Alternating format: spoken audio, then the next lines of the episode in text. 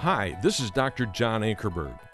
I invite you to dig into God's Word today with my dear friend, the late Dr. Wayne Barber, as he leads you verse by verse through the Bible.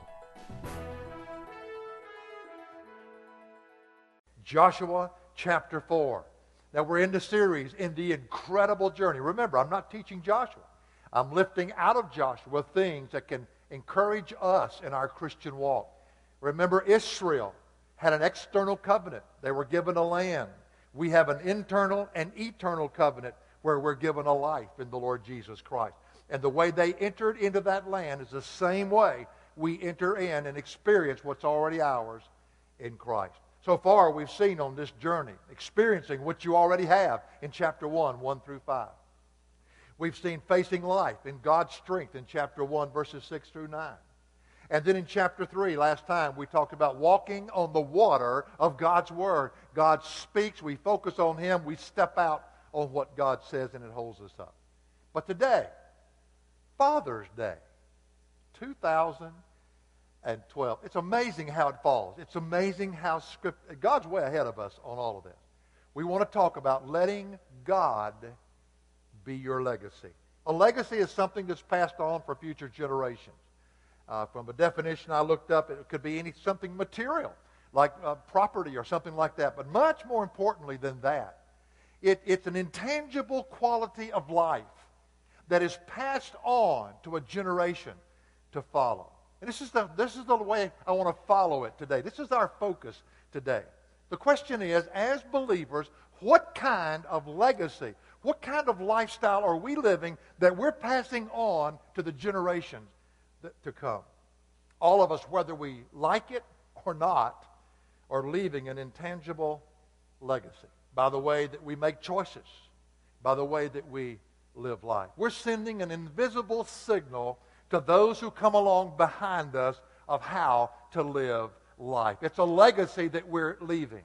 Now, we all have heard the phrase like father, like son. I've heard that so many times.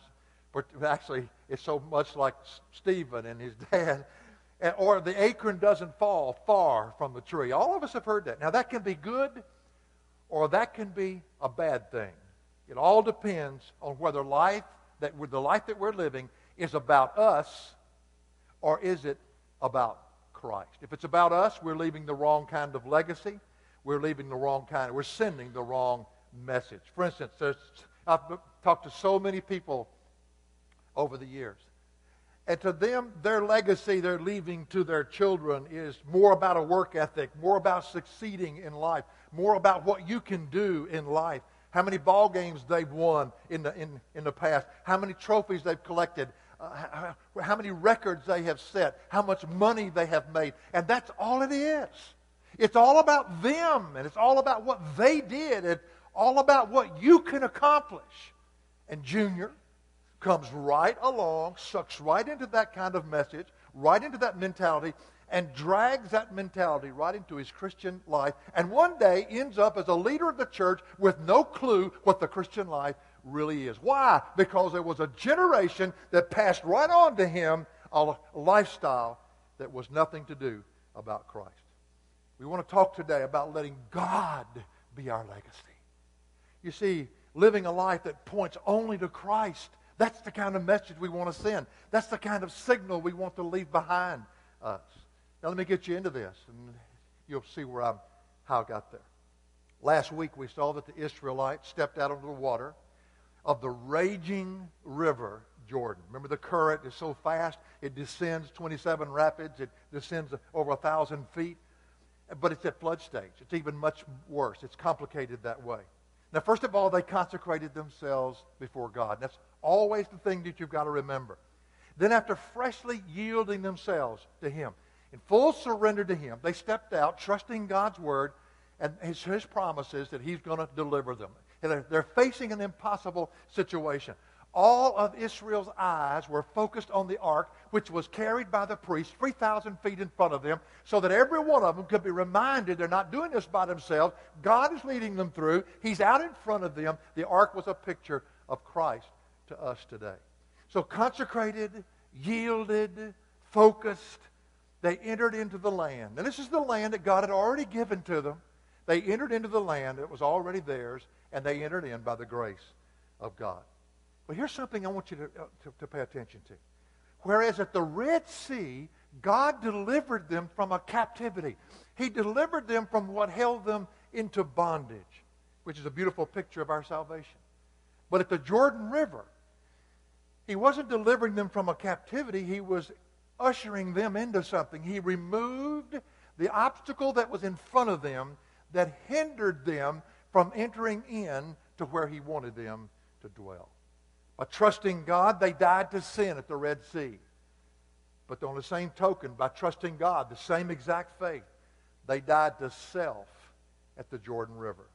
It was by faith both times. And this is exactly the way it is for you and I in Colossians chapter 2, verse 6. As you therefore have received Christ Jesus, so walk you in him. The same faith that delivered them at, at the Red Sea is the same faith that delivered them at the Jordan River. And the new covenant, when we receive the Lord Jesus into our hearts, and prayerfully all of us have this morning. If you haven't, it'd be a wonderful opportunity.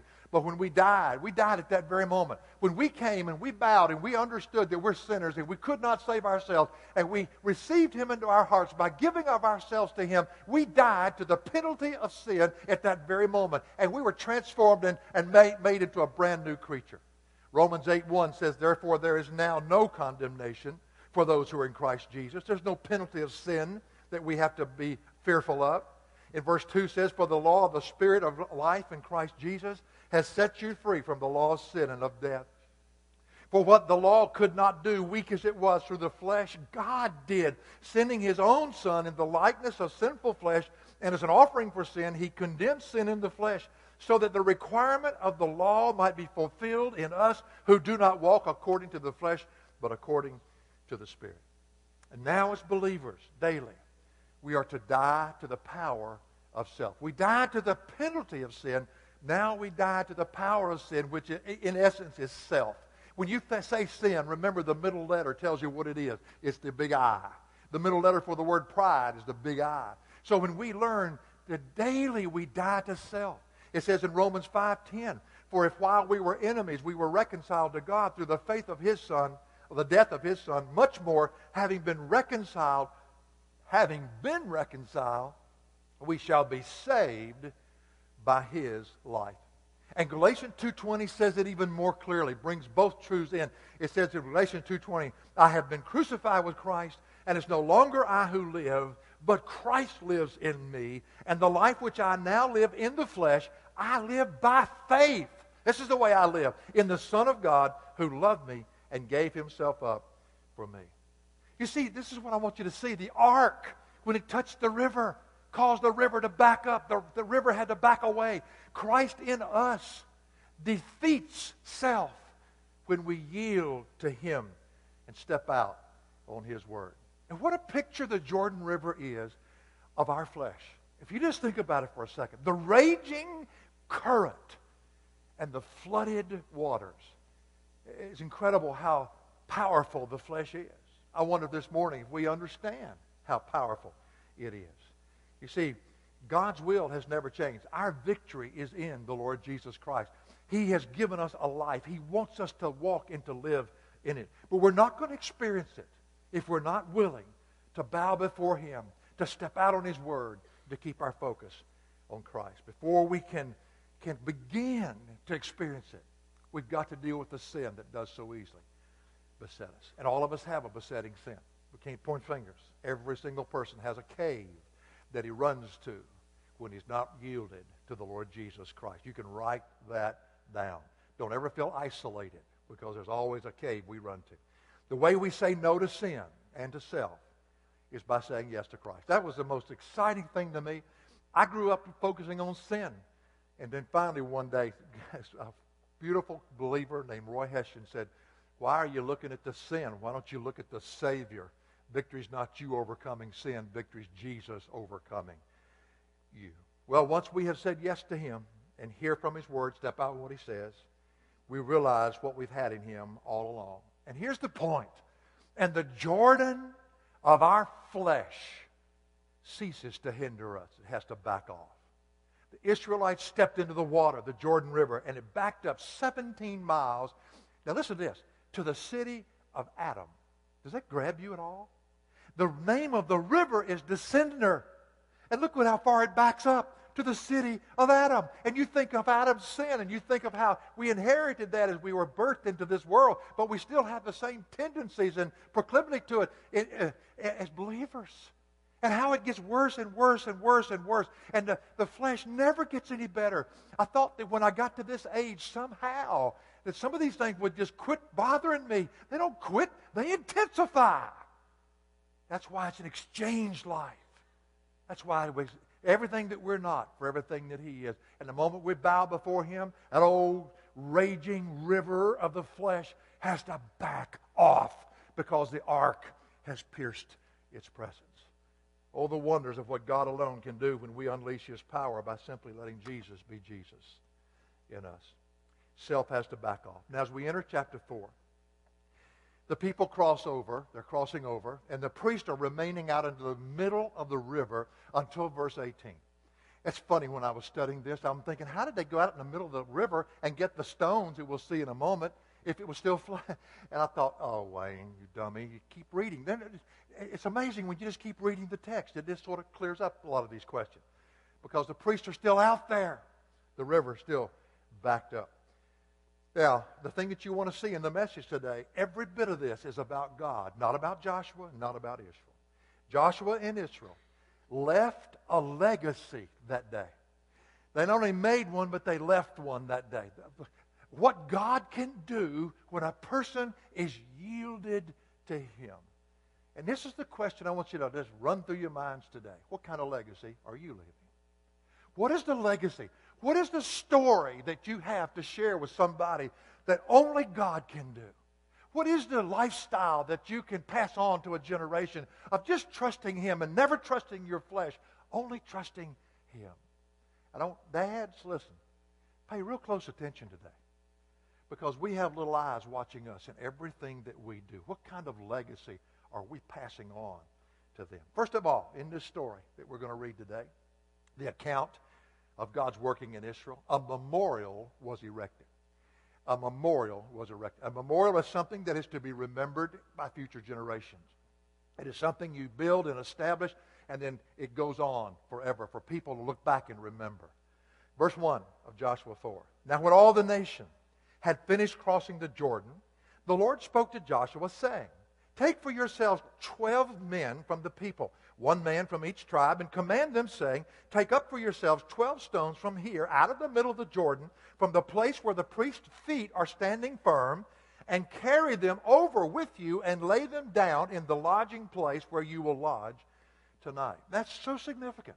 One man representing each tribe, one man from each tribe, send them back into the middle of the river where the priests are still standing. Tell them to pick up a stone. And verse 5 indicates the stones were so heavy they had to carry them on their shoulder. Verse, look at verse 4 first. So Joshua called the 12 men whom he appointed from the sons of Israel, one man from each tribe. And Joshua said to them, Cross again to the ark of the Lord your God into the middle of the Jordan, and each of you take up a stone on his shoulder, according to the number of the tribes of the sons of Israel. Take that rock, heavy as it is, put it up on your shoulder, and bring it across. Now, these 12 stones were to be erected into a memorial that was going to be placed at the first place they camped, which we'll see later on, is Gilgal. And so they wanted a memorial to stand there to remind every generation and every group of people that followed on uh, behind them, they wanted to re- remind them of what only God can do the crossing of the Jordan River. It was a reminder forever. Verse 6 says, Let this be a sign among you. Not just for future generations, but for you. They hadn't got to Jericho yet. And here it was. And he said, build this memorial to, to attribute to what only God can do. They were to remind Israel what would happen if they just continue to say yes to God. If you'll just say yes to Him, step out on what He says, then you're going to see the river, the rivers back away from you. These 12 stones were to remind them. The memorial, however, was all about God. The legacy was all about God. That's so key. Verse 6 goes on, and by the way, dads, really pay attention to this. So that when your children Ask later. Saying, What do these stones mean? No, that's not what he says. What do these stones mean to you? This is very individual. Okay, dads, line up. What do all these stones? You see the memorial. You were there. You watch what God did. What do these stones mean to you? He says, then you can say to them, because the waters of the Jordan were cut off before the ark of the covenant of the Lord. When it crossed the Jordan, the waters of the Jordan were cut off. So these stones shall become a memorial to the sons of Israel forever. Now you've got to understand what's going on here. Larry Munson, and I'm a Tennessee fan, but I like Larry Munson, who was the broadcaster for the Georgia football games, deceased now. But he would always say, and my son would repeat it to me over and over, he's a big Georgia fan. I pray that he'll repent. But, but Larry Munson used to say all the time, Now get the picture. Now get the picture. You're on a ball field, you're on the radio, you can't see anything. He becomes your eyes. And he says, Now get the picture. What's going on? Usually, when he would say that, Tennessee's on the one foot line, their own, and uh, about to lose a game. But anyway, now get the picture. Now, in the picture that he, we have, we need to get right here you realize that Israel for 40 years had not seen this. Because for 40 years, all they had done was disobey God. They circled Mount Sinai about 40 more 40 years, and none of them got to cross except Joshua and Caleb. This is a brand new generation that finally, finally get to go into that which God says was already yours. And what a picture the wilderness is of the people that will not go on and bow before Christ. What a picture. The wandering, the confusion. A new generation now is about to go over. And look what they witnessed on the first time they trusted God. They saw the rivers of the Jordan back up. As a result, they're free from all the wandering and all the confusion of their parents, and they got to walk into the fullness of what God had given to them. These 12 stones were to stand as a reminder for all generations to come of how that faith unleashes all that God has for us. God had laid the ground rules back in chapter 1, remember? Take your shoes off. Every, every step that you take, consider to be holy before me. They were never to forget this. And they were to pass this way of trusting God, this lifestyle, this legacy. It was a legacy to their children. This is how you live. This is how you live. You don't want to go back and be like your grandparents because they walked in wilderness and confusion for 40 years. But this is how we want you to live trusting God and letting the ark, his presence, drive away the force of all the rivers of your flesh. What an illustration to us. The Christian life is simply that. What are we teaching our kids? What are we leaving to the generation to come? What are we telling them about how to face difficulties in life? How are we communicating that, that invisible message of how to live? It is, it's only when we, we live yielded and surrendered to Him that we possess what we already have. You know, this, these 12 stones were intensely personal because there were 12 tribes of Israel. If you remember correctly, not all of Israel did what God told them to do once they got there. Each one, one of them had to learn to possess the land that God said is yours. It's just very personal. It's very unique in how you can't just look at the nation. You've got to look at the tribes. You've got to look at the individual and the choices that they are making. Well, I guess to get real personal this morning, you say, Wayne, you're making me uncomfortable. Yeah, me too. I'm in the same boat. Let me ask you a question. What kind of memorials have you already built? That stand for your children to learn from in the legacy that you're leaving behind. One of the biggest mistakes I have made in the 43 years Diane and I have been married, and Stephanie will be 42, I think, coming up the last part of this year. But one of the biggest mistakes that we made, I think I've made, is not writing them down. I wished I'd have kept a journal and written down every single time God did a special thing. And you know, hey, I'm getting older, but some of you are not quite there, and some of you looking back at me as a youngster. So wherever you are, a good place to start is right now. You know, one of the best things in the world to do is sit down with your family and let's write out our own memorials of what God has done in our life. The raging, maybe, maybe you're here this morning and God's trying to remind you. This is very individual.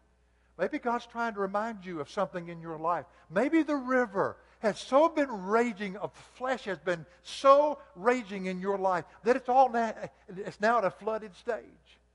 And you don't really know where you're going to go from here. And maybe this message today is ordained just for you to hear it.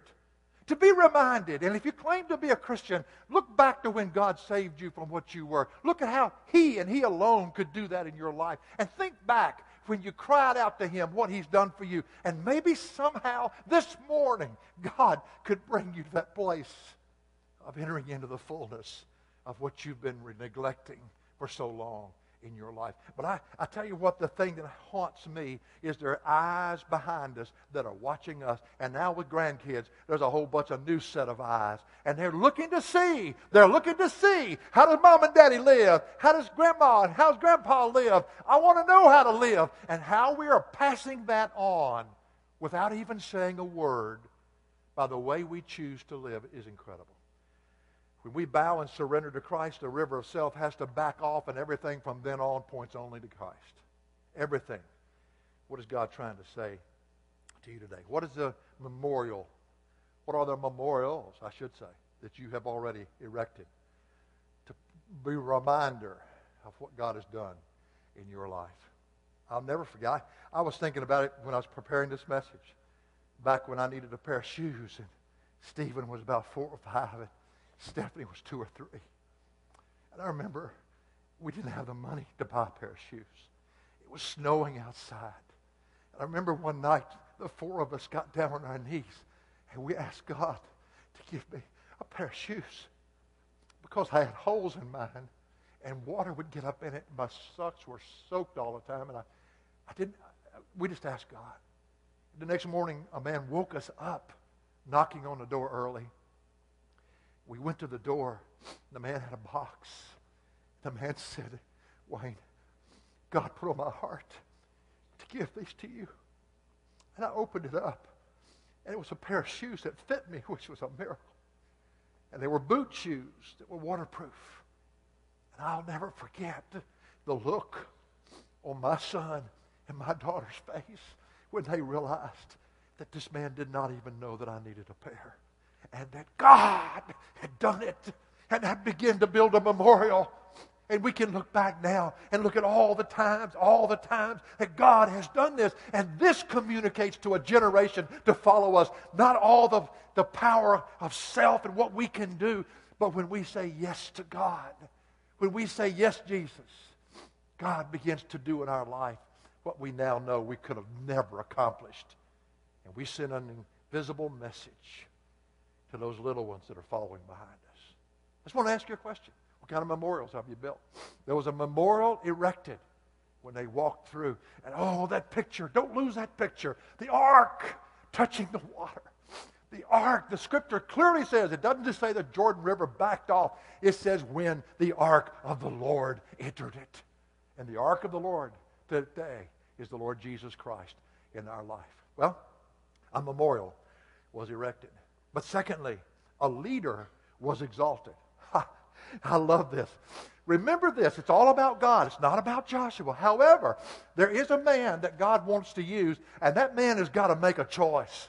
And Joshua made a choice to do what God told him to do. Is he perfect uh, uh, down the road? No. But in this particular situation, Joshua made the right choice.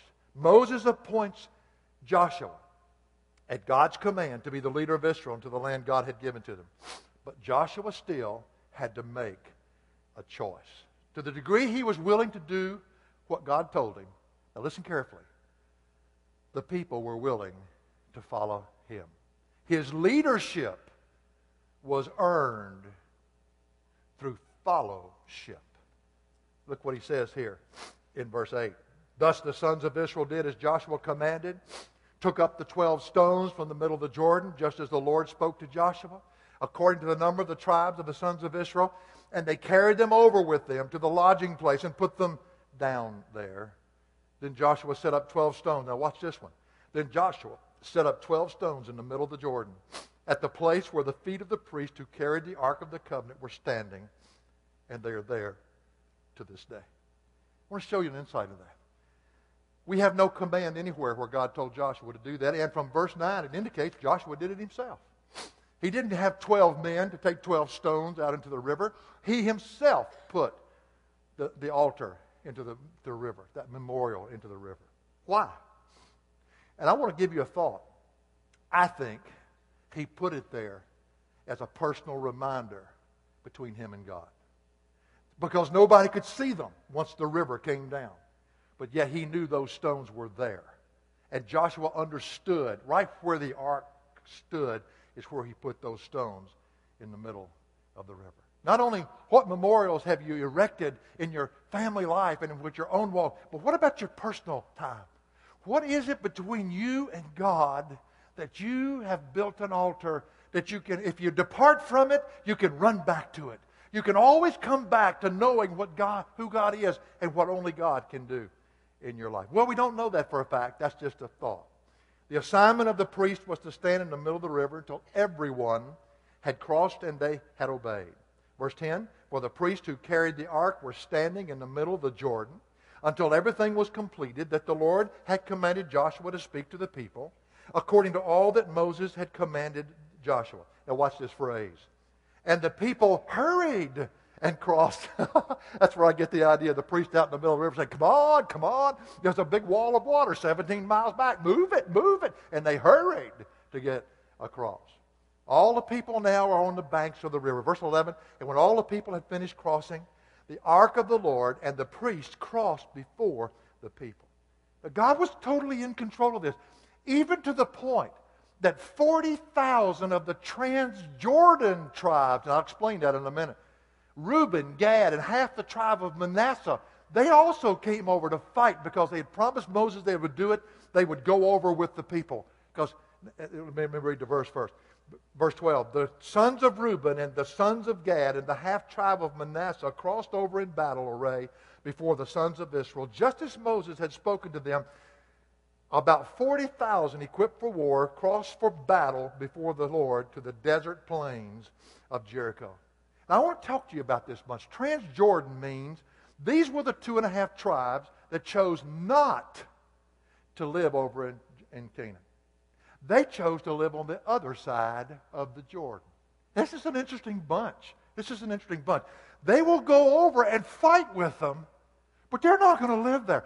What is Canaan? The place where God wants them to dwell. What is the Canaan that we rest in today? It's the fullness of the life that Christ has for us. And here are those that have come out of the Red Sea. Here are those that are the generations next to, uh, actually their parents came through. And here are those who said, we're not going to live over there. We like the grazing over here.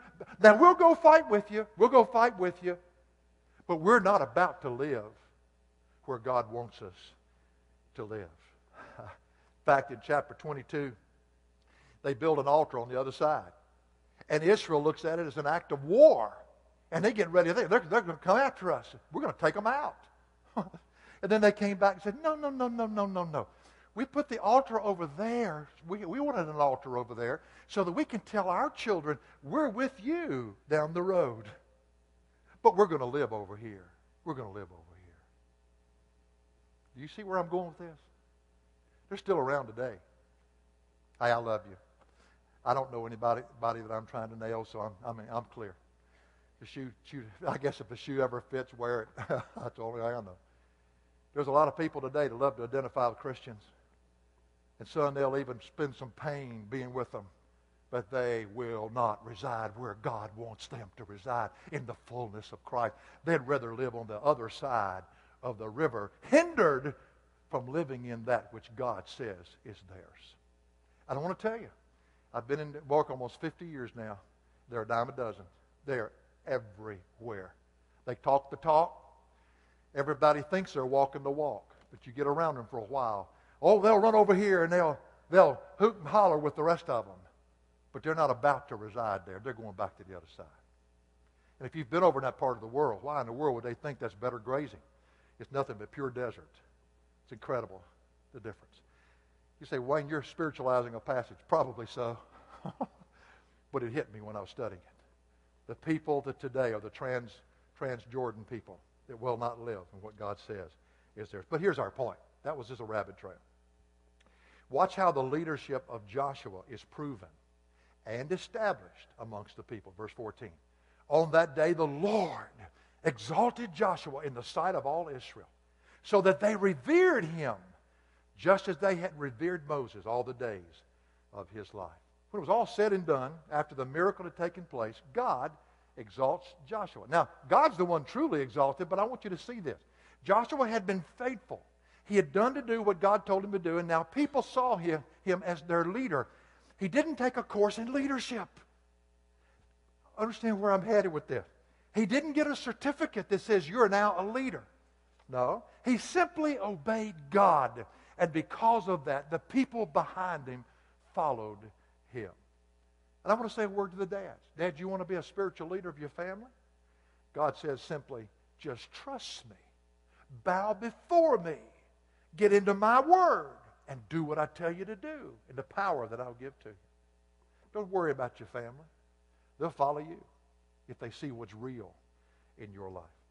As you follow me, God would tell them, I'll empower you and your family to follow you. We live in a day that stresses leadership, but God doesn't. God stresses fellowship. Because if we're not a follower of God, we'll never be a leader of men. Period. Verse 14 On that day the Lord exalted Joshua in the sight of all Israel, so that they revered him, just as they had revered Moses all the days of his life. And you know what the word revered is? It's the word respect. Isn't it something we all want respect? We no respect. Remember Rodney Dangerfield? No respect. Had a wreck the other day, and the car came and towed me away. Hey, it just, I mean, you know, just, the truck came and towed me away. It, it, he, he, that's his famous line, no respect. I've heard, it, I've heard it so many times. I've said it many times. But the word revered means respect. Dad, I guess the question is do your kids see Christ in you? Not how successful you are, but do they see Christ in you? Do they see the Christian leader that makes decisions in tough times based only on what God's Word says and how God is leading? Has God exalted you in your family's lives? Well, sometimes He'll give a sweet little glimpse of that, and uh, the rest of it we trust by faith. But I heard this past week that Stephen had taken Luke to the camp, and Luke is just fired up to be in the camp. He's only five, about turn six. And he's having the best time with these junior highers because they're older to him. And he called home uh, Tuesday night. Uh, Stephen called, but Luke was on the phone. And he told Diana, he said, Nana, he said, this is wonderful what's going on here. And Daddy's preaching and said, we've got snacks in the room. Jake had put snacks in all the room. he was real excited about that, all the food that was in the room. And we've got this. His voice was real high pitched and real high pitched. He just kept talking and talking and talking and talking. Well, finally, Stephen got on the phone. And Diana said it. I was in the other room, but I heard her. She said, Stephen, do you understand what's happening? You're doing with Luke exactly what your daddy did with you? And Stephen said, I know it. I know it. Every now and then you get a glimpse. But that's what I'm talking a leader is a follower. And there have been times in my life I've been the worst leader that ever lived. But I'm talking to all of us. I, there's no big eyes, little U's in here. I'm talking to every one of us, guys especially. If we're not going to follow, we have no business thinking we can lead anybody. Because God doesn't stress leadership. God stresses fellowship. A memorial was erected. A leader was exalted. But finally, a legacy was established. The text now jumps back to the priest as they came out of the riverbed. Verse 15 Now the Lord said to Joshua, Command the priest who carry the ark of the testimony that they come up from the Jordan. So Joshua commanded the priest, saying, Come up from the Jordan. It came about when the priest who carried the ark of the covenant of the Lord had come up from the middle of the Jordan, and the soles of the priest's feet were lifted up to the dry ground, that the waters of the Jordan, held back 17 miles, returned to their place and went over all of its banks as before. What an amazing event. But again, you see how the water, the people, everybody obeyed God in this thing. It's all about Him. No committee, by the way, could have come up with this plan. We couldn't have reasoned this one out. This is what only God can do. It was a day that glorified God, magnified His power amongst the people. As long as the ark was in the midst of the river, held back by the priest, the waters were held back. But when the ark moved, then the water came crashing back to flood its banks. Verse 19 Now the people came up from the Jordan on the 10th of the first month and camped at Gilgal. That's, how, that's where the altar, the memorial was built, on the eastern edge of Jericho. Remember back in verse 5, he says, The place that you camped the first night, that's where you build the altar, was Gilgal. The place was at Gilgal. It was eight miles from where they crossed, and it was two miles from Jericho. Oh, my. Jericho. The biggest battle they'll ever have in Canaan was next. And look what God did. You build an altar right here because you're going to need it, buddy, when you go up against Jericho. Israel crowned their first king at Gilgal in 1 Samuel, verse 11. Verse 20, by the way, tells you it was at Gilgal. They crowned their first king in 1 Samuel 11 at Gilgal. At Gilgal, David was welcomed back from Absalom's rebellion when it was subdued in 2 Samuel 19. Samuel thought Gilgal important enough to include it into his ministry circuit as 1 Samuel 7 16. There was a school of the prophets at Gilgal in the days of Elijah and Elisha in 2 Kings chapter 2 and chapter 4.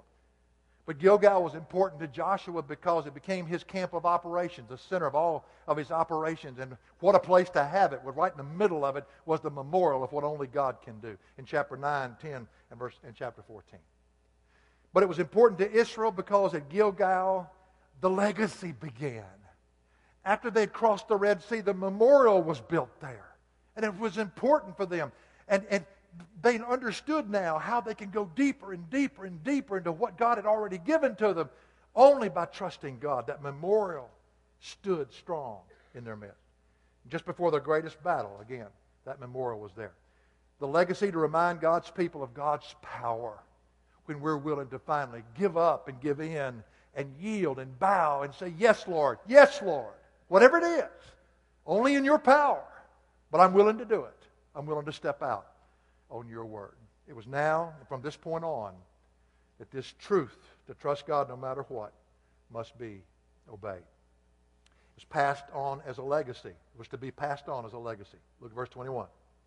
He said to the sons of Israel, When your children ask their fathers in time to come, saying, What are these stones? And you shall inform your children, saying, Israel crossed the Jordan on dry ground. For the Lord your God dried up the waters of the Jordan before you until you had crossed, just as the Lord your God had done to the Red Sea, which he dried up before us until we had crossed. That all the peoples of the earth may know that the land, the hand of the Lord is mighty, so that you may fear the Lord your God forever. God's power to overcome the obstacles to hinder Israel from going into what God had given to them was a ministry and a witness to the whole world.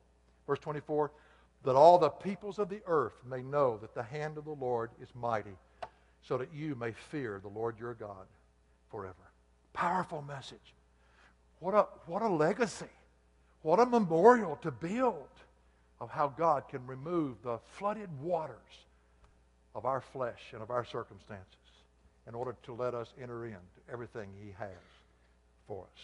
They were to pass on the truth of God and his love for generations to generations to generations.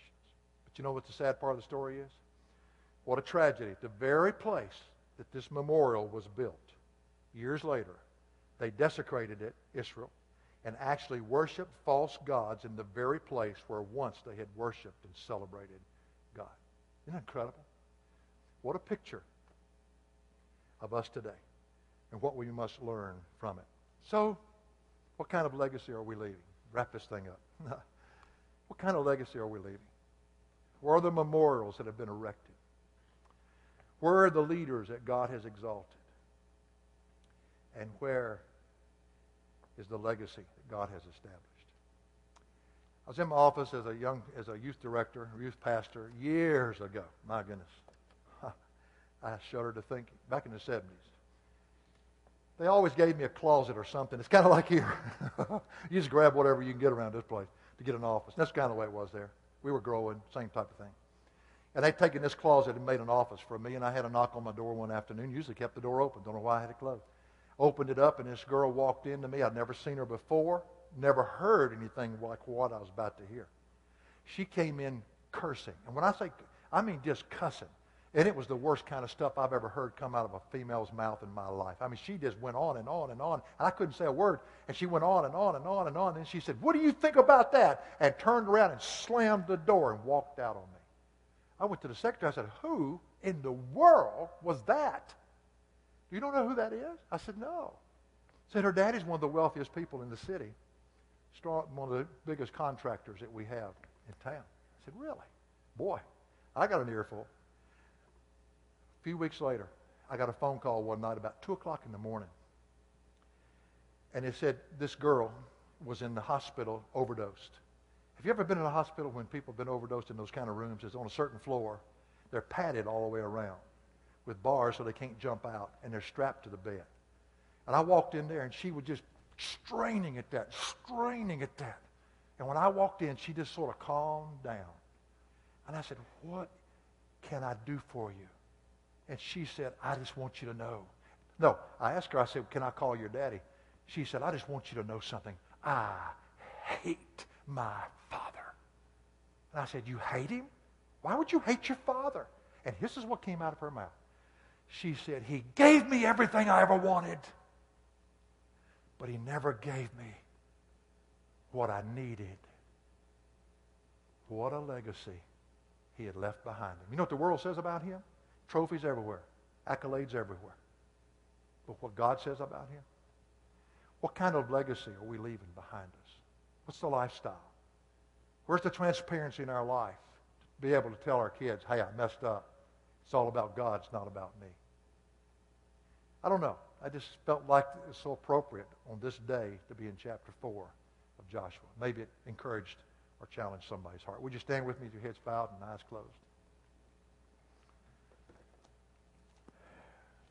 In a moment as we just draw that circle around ourselves and nobody's here but just the Lord and us.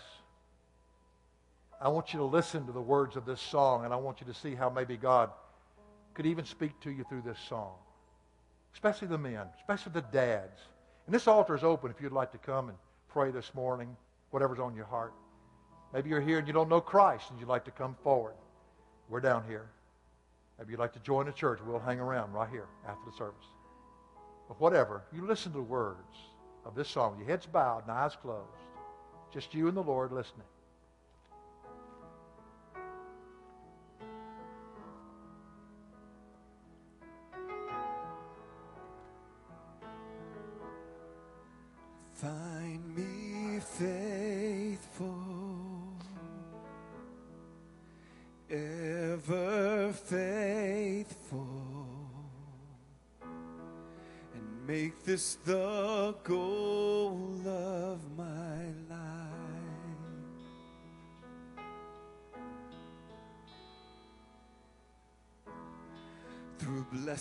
And sorrow,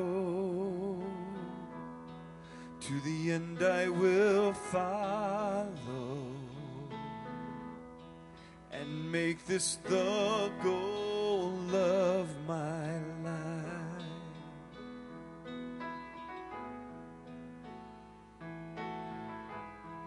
I fix my eyes on the prize, the author of my faith, my life.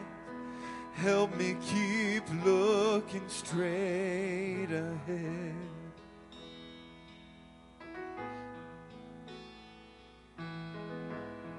And on this long and winding road, I've strayed, I've traveled Only in surrender I can stay upon this road that will someday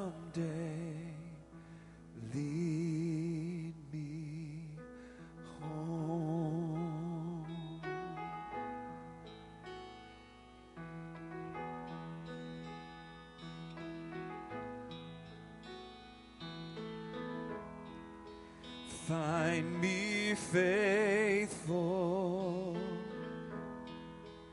ever faithful, and make this the goal of my life.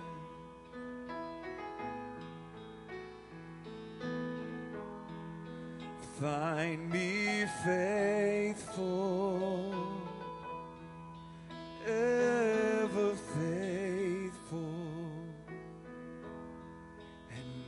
this the goal of my life.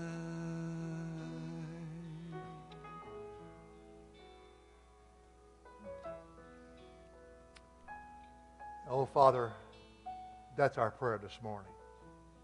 None of us men stand before you, Lord, capable within ourselves.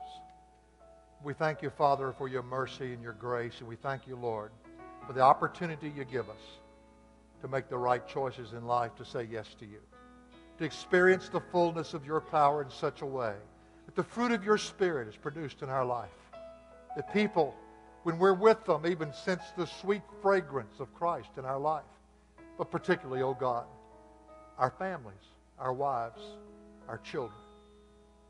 Father, let us be the leaders. Let us be the followers that you want us to be. We'll praise you in Jesus' name. Amen. For additional resources or to view our TV program, log on to jashow.org. That's jashow.org.